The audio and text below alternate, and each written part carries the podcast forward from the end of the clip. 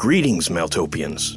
Are you looking to delve deeper into the world of Maeltopia? Then check out our Patreon, where you can find written mythos pieces, world maps, found footage, art, Patreon exclusive shows, and more. Just go to patreon.com forward slash Maeltopia and join one of our tiers for access to great new content. Brave the forbidden and embrace the darkness.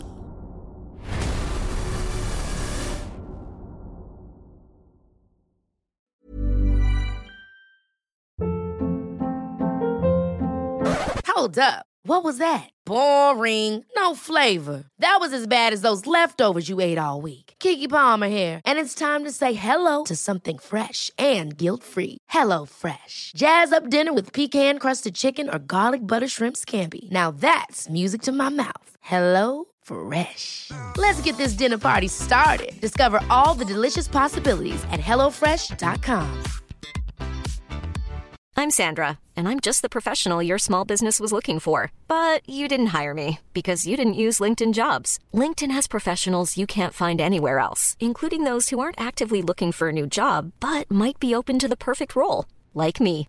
In a given month, over 70% of LinkedIn users don't visit other leading job sites. So if you're not looking on LinkedIn, you'll miss out on great candidates like Sandra. Start hiring professionals like a professional. Post your free job on linkedin.com/people today. Hey, it's Ryan Reynolds, and I'm here with Keith, co star of my upcoming film, If, only in theaters, May 17th. Do you want to tell people the big news?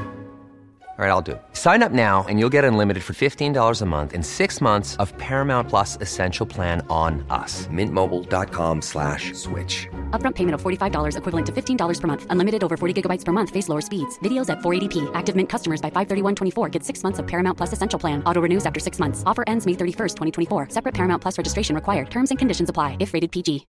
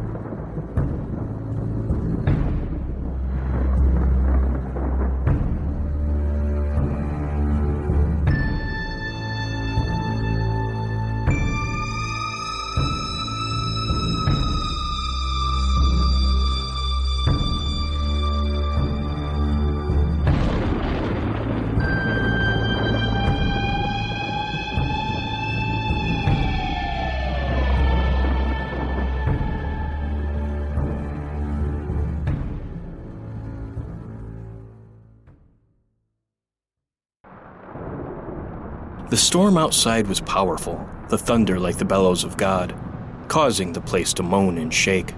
Still lying in his bed, Wesley watched the deluge of rain sing across his window, the slight melody of raindrops playing in his ears.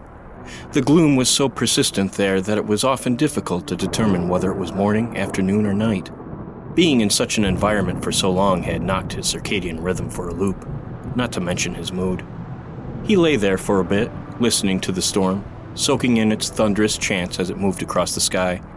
Finally, he swooped his legs over the edge of his bed and began getting up. So, what are we doing today? Continuing the charade that these Belfiend are benevolent? I don't know what else you expect us to do. They've been helpful thus far. Of course they have. All monsters are helpful until they get what they want. Take it from me, little Wesley. I am one. Wesley nodded, not in complete disagreement with the entity roosting in his head. He didn't think anyone in his group fully trusted the Belfiend, but like usual, they had few other options. Wesley took his strange vapor shower and then got dressed. His thoughts carried a certain weight today, like they were made of lead. He was still concerned about the Belfiend's intentions, as well as Moffet's strange behavior as of late.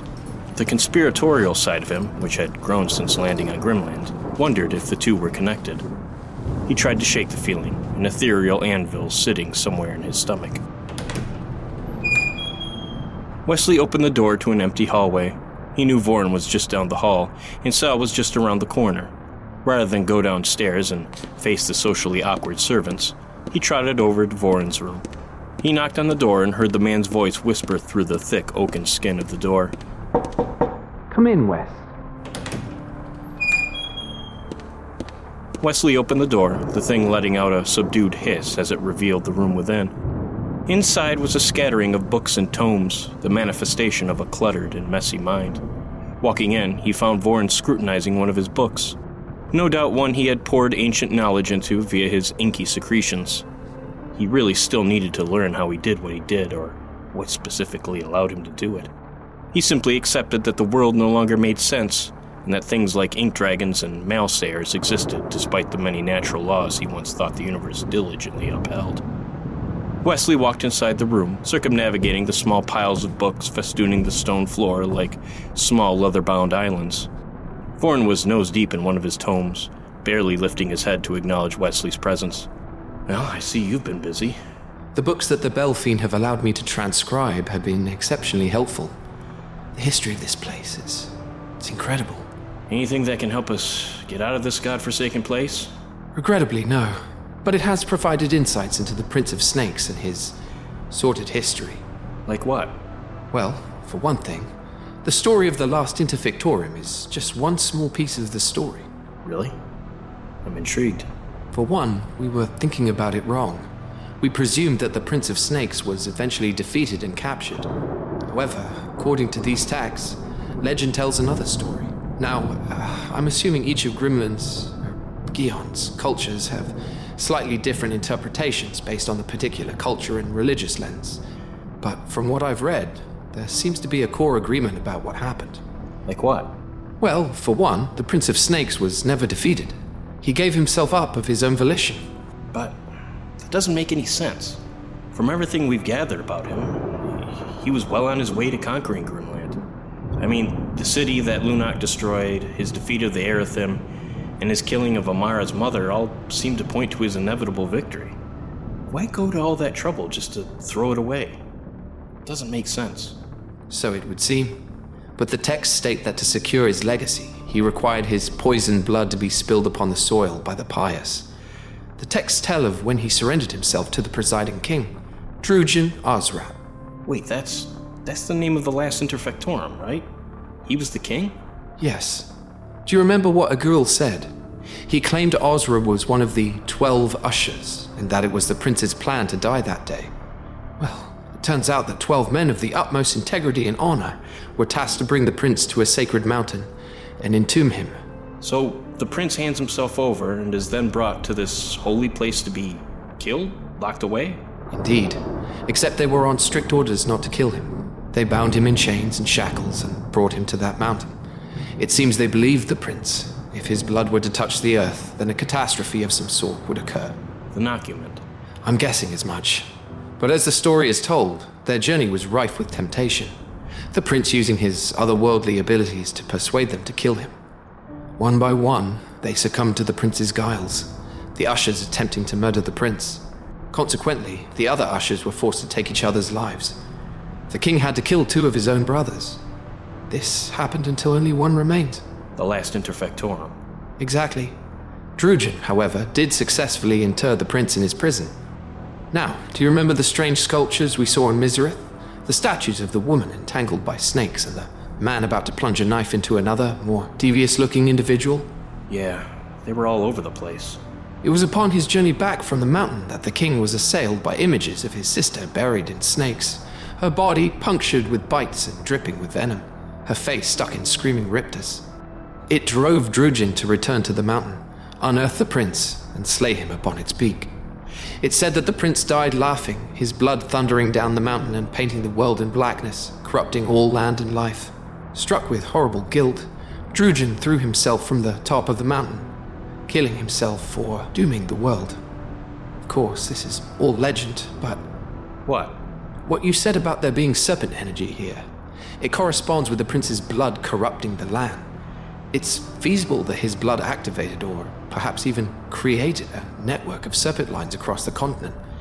That would explain why everything we run into seems warped or twisted somehow. Jesus. Could one man do that? The prince is not a man, he's something else. a thing that the Erethan created. To be honest, I'm, I'm not quite sure what he is. I'm hoping some of the other texts of transcribed can help me understand. Let's hope. Although, I'm hoping you don't run into him. I just. I don't know. I came here not expecting to come back, but. I don't know how much more of this I can take. Precisely as much as you have to, I've found. We must all endure our worst, and from what you told me, you've already endured the worst. I suppose so. Well, I suppose we should start our day. Perhaps wake up Sal. He'll sleep forever if you let him. Probably in that vapor shower thing. You seemed really taken with that the other day. Voran put the book in front of him on a stack sitting on the floor. He went into the bathroom, got dressed, and then joined Wesley out in the hallway. The two sauntered to Sal's room around the corner and knocked on the door. Silence. Wesley knocked again. Sal, you up, man? Sal, you there? The two men looked at each other quizzically, shrugging their shoulders. Voran tried the knob, and the door slowly squeaked open. Voran walked in first and found the room empty. The bed tussled a bit. He's not in here. What? Must be downstairs already. Maybe eating breakfast? Must be. Wesley and Voran quickly went down the winding staircase. However, upon reaching the bottom floor, all was quiet. Is anyone here? Voran's voice echoed for a few seconds and was answered by the soft click of shoes. Shortly, one of the strange servants rounded the corner. Yes, what can I do for you? Uh, our friend, Salvatore. Has he been down here? He's not in his room. Ah, uh, yes, he was down here briefly. Chloro Solaric stopped by for a visit, but I informed him you were still asleep. He insisted I not wake you and offered to show Salvatore more of the city. He said that when you wake up, I am to send for an entourage to deliver you to another manufactorium. There is apparently something there he wanted to show you. Okay. Well, suddenly, Wesley realized they were short of another's presence. Wait a second. What about Moffet? Have you seen Moffet down here? The strange man looked puzzled. I'm afraid he hasn't been down yet. He must still be asleep. That's odd. He's he's usually up by now. Wesley and Voran quickly made their way up the stairs and down the hallway. Wesley was in the lead, but Voran was only slightly behind. Reaching Moffet's door, Wesley issued a stern series of knocks. Moffat, you in there? Moffet! Wesley didn't hesitate to open his door, which swung open with a quick vehemence. Fuck! He's not in here. What?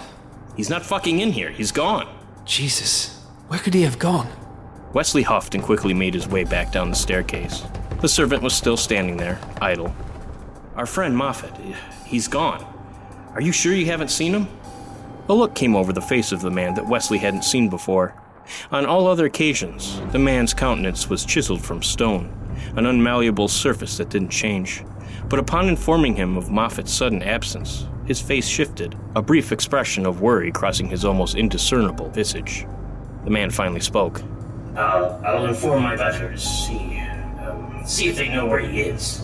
In the meantime, I'll inform my lords that you're ready for your escort. Wesley and Voran nodded and then took a seat in the living room. What do you think? I don't know. It's totally feasible that Salvatore went with Alaric, but Moffet, I don't know if even he would be brazen enough to wander into the city without telling anyone. God damn it! I knew we couldn't trust that son of a bitch. What the hell is he up to? One thing I've learned over the years is never presume you know what a Moffet or Kerwin are up to. It'll just drive you mad. What the hell reason could he have to just leave? Unless, of course, he knew something was going to happen. Jesus, what if. Leave me. I've already thought of that. And? Should we make a break for it? Well, if something is up, that means they have Sal. The thought hit like a brick. A weight settled in his guts like he'd eaten a bowl of lead. Despite not wanting to, he'd grown close to these men. He lost his wife and child in the old world, and lost his friend Riva in the new one. He wouldn't lose another. While going with the Belfiend was a risky decision, he had one ace in the hole Hesperious. Ah, little Wesley, how cunning of you. If the Belfiend are not on the level, so to speak, you'll find out where old Sal is being held and then allow me some fun. Exactly. I figured you wouldn't mind. I can always rely on you to be selfish. You won't allow me to die if that means you go too. Though, I'm a bit worried about these Chimerath. They've got an army of them at their back. I'm insulted, Wesley. I have fought and killed far more lethal enemies. I have. Okay, okay, I know. I, I, I, I don't need a list of things you've killed over the eons. I'll, I'll take your word for it. Pity. I enjoy a trip down memory lane. And what are we to do with our little ink dragon? He will see us, yes? You know that I don't like witnesses. Yes, yes. Uh, the way I see it, if these Belfiend wanted to kill us, they could have easily done that by now. I'll wait until they take us to wherever they take us. Then you do your thing. My, my, Wesley. Perhaps all this killing has rubbed off on you. Wesley finally looked at Voran. I'm not leaving Sal behind. The two men sat there silently, waiting patiently for their monstrous entourage to arrive. They would either be given a not so delightful tour of another terrible science project or brought to their death.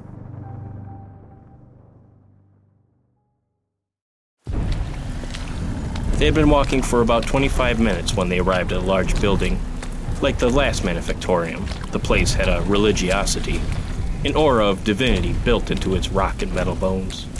It was more significant than the previous place, with a few more buttresses and towers. The behemoths accompanying them were stoic as usual, lumbering forward, pulled by the invisible leashes of the Belfiend. Upon arriving at the place, Alaric was waiting just outside the threshold.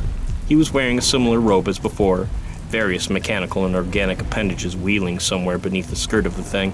His partially reptilian face displayed a kindness, despite the cold blooded facade.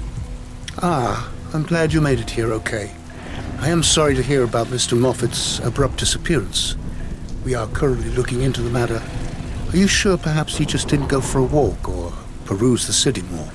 Anything's possible, I suppose, but I don't think he would. Hmm, strange. But the Scorched Children have been known to infiltrate the city from time to time. Though, honestly, I don't know what they would want with your friend.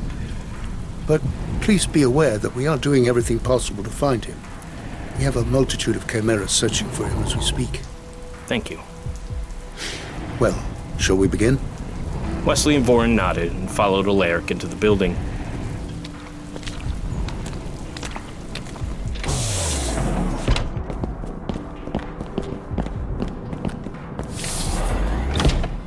Like before, the lobby was painted in drab hues, and the mouths of hallways were pitch chasms with no end. By the way, uh, we were told Salvatore was with you. Where is he? Ah, yes. He's with my assistant, Dredden. I believe they're finishing up soon. He should be arriving any time now. Voran and Wesley shared a quick glance and then looked back to Alaric, who gestured for them to follow. Like last time, the men wandered down a dark hallway, tiny red lights punctuating the walls. Once they approached the entrance, a mechanical arm exited the wall and scanned his eyes.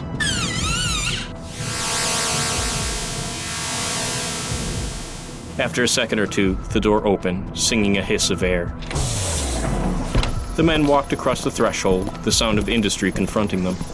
Unlike their previous visits, the lab was occupied by Belfiend. In some, Wesley could see them modifying their various cybernetic accoutrements. In others, strange machines glowed and whirred, sometimes creating bizarre images of their subjects. Still, others were in incubators of a sort, their bodies metamorphosing before his very eyes. Alloys, flesh, and even rocks seemed to emerge from various body parts as if endemic to their biology. After passing another set of labs, they entered a labyrinthine hallway, one lit with flickering amber lights. Suddenly, Alaric looked to the side as if listening to something. I, I apologize. I, I have to check on something. I'll only be a few minutes. Alaric flashed a brief smile and then went into another room.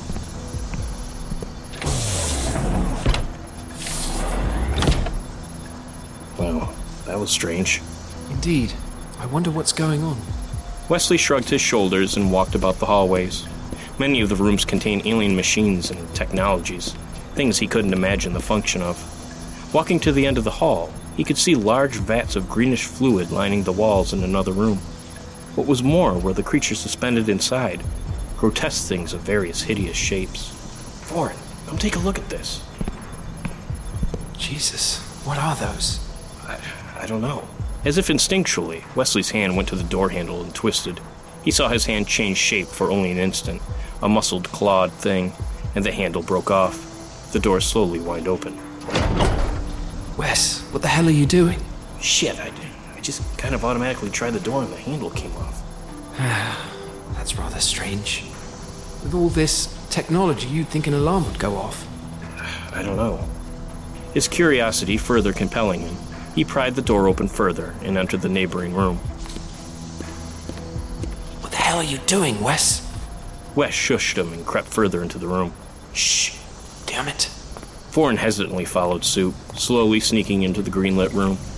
Before them were floating corpses, mangled in ways Wesley didn't think was possible. Their limbs were atrophied, resembling the branching of a dead tree. They were little more than husks, lives drained somehow of their vitality, their bodies wilted and warped. As Wesley walked down the narrow aisle, he recognized one of the things. Voran, look.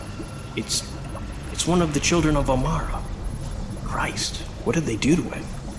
Similar to the others, its body was contorted, a maze of zigzagging limbs and digits pointing every which way. At the same time, it was curled and wilted like a dead leaf. It looks like they all underwent a similar procedure. I imagine. Wesley looked over to Voran, whose face was as pallid as a corpse.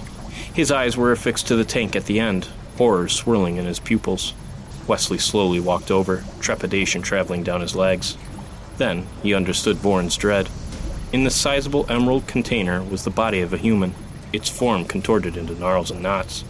The thing's face would haunt his dreams, a mask of pure agony. To make matters worse, its eyes suddenly darted about, madness having long taken the mind reeling behind them. My God, the people. The people that came before us, they. We're excellent subjects.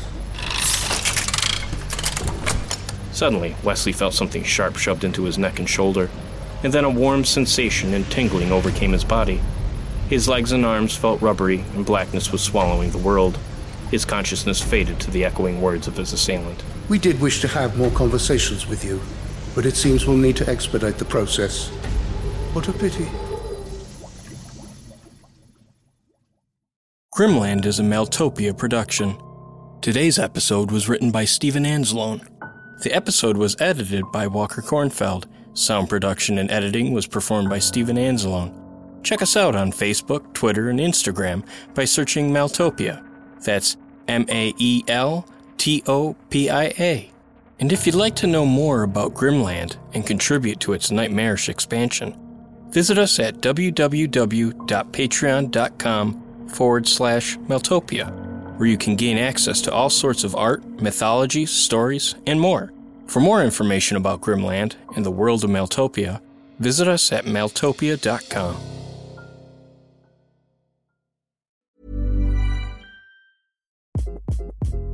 Hi, this is Craig Robinson from Ways to Win, and support for this podcast comes from Invesco QQQ, the official ETF of the NCAA. The future isn't scary. Not realizing its potential, however, could be. Just like on the recruiting trail, I've seen potential come in many forms as a coach. Learn more at Invesco.com slash QQQ. Let's rethink possibility. Invesco Distributors, Inc.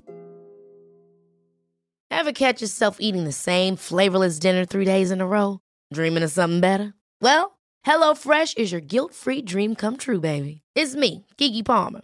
Let's wake up those taste buds with hot, juicy pecan-crusted chicken or garlic butter shrimp scampi. Mm. Hello Fresh. Stop dreaming of all the delicious possibilities and dig in at HelloFresh.com. Let's get this dinner party started.